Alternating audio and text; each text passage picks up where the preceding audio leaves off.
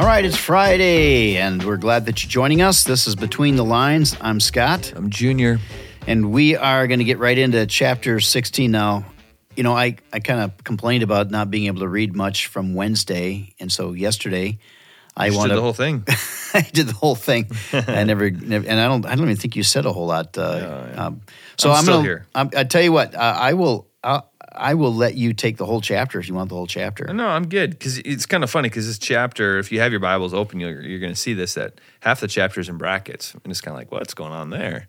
And um, my dad and I actually, I don't know if we disagree on this or not. kind of, maybe, I think you know. that the what's in brackets is was included in Scripture, is Scripture, and, and I'm, dad, I'm questioning yeah, whether or not questioning it was. It, you know, it all depends on what those early manuscripts and what was included in those early. So what if you the- read- It doesn't. It doesn't put any doubt on the story of Jesus' resurrection course at not. all. It's just uh, whether or not that section seemed to have been added, at least in my estimation, seemed to have been added by a copyist, uh, some monk at some point. But it, you know, the thing is, is it is in most of our manuscripts.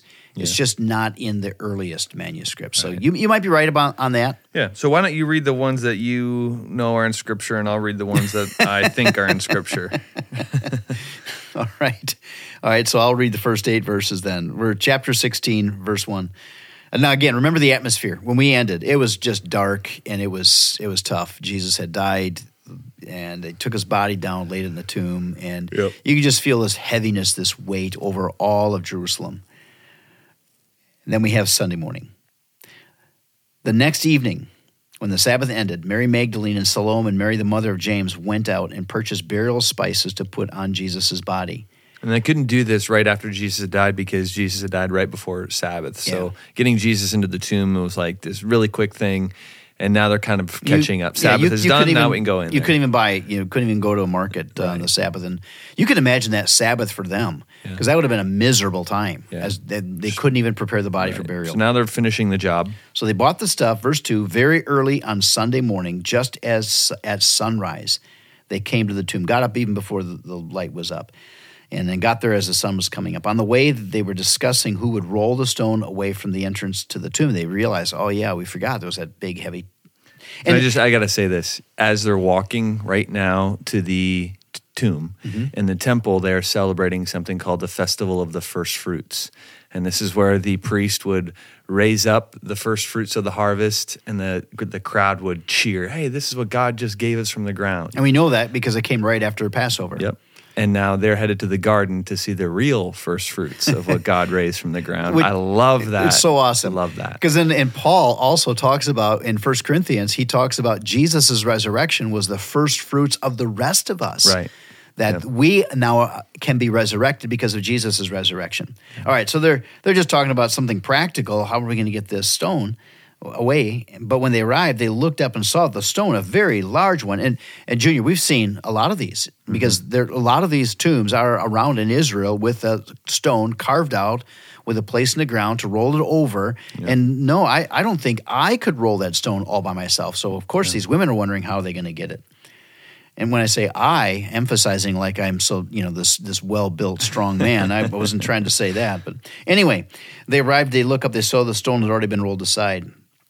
So they entered the tomb, and there on the right sat a young man clothed in a white robe. And the women were startled, I would guess, to say the least. You know, a, man, a living man in this tomb, all dressed in white. But the angel said, Do not be so surprised. You are looking for Jesus, the Nazarene, who was crucified. He isn't here. He has been raised from the dead. Look, this is where they laid his body. Now go and give this message to his disciples, including Peter. Jesus is going I love ahead that, of you. including Peter. Do you notice that? Because Peter. the last time Peter ran off because he denied Jesus, and so Yeah. he said, "Hey, Peter's Peter's forgiven. Go get him too." Yeah, they, including they Peter. knew what was going on in his heart and mind at that Yeah. time. And so Jesus is going ahead of you to Galilee. You will see him there, just as he told you before he died. And uh, the women fled from the tomb, trembling and bewildered, saying nothing to anyone because they were too frightened to talk. Then they reported all these instructions briefly to Peter and his companions. And afterward, Jesus himself sent them out from east to west with the sacred and unfailing message of salvation that gives eternal life. Amen.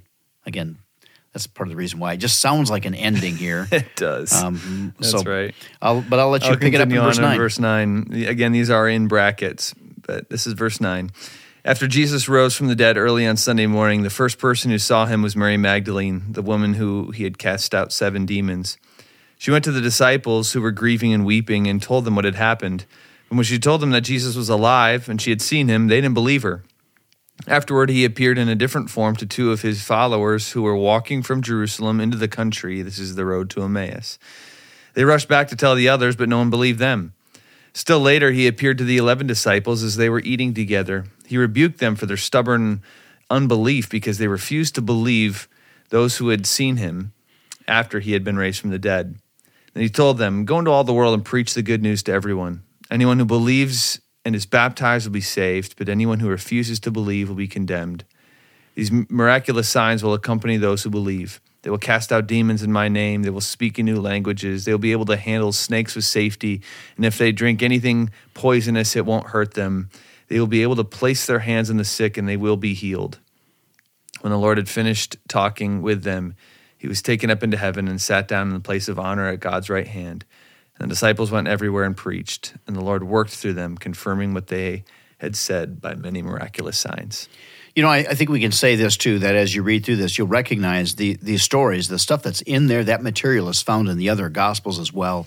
Yep. And so, whether we want to believe that this is part of the original Mark text or not, It's accurate. it is truth. It, it comes out of the other gospels. These stories come out of the other gospels, if nothing else. Yeah. And so, and that's the thing is, while we there are some passages in Scripture once in a while that we come across, we're wondering, okay, is this reading correct or is that reading? Depending on sometimes there might be a little little bit of a discrepancy between manuscripts, but there there's no doctrine ever that is at stake in any of those questions. yeah. All right, well, get to Proverbs. We're in Proverbs three now today. Yep. Proverbs And- 3. We're going to look at verse 1.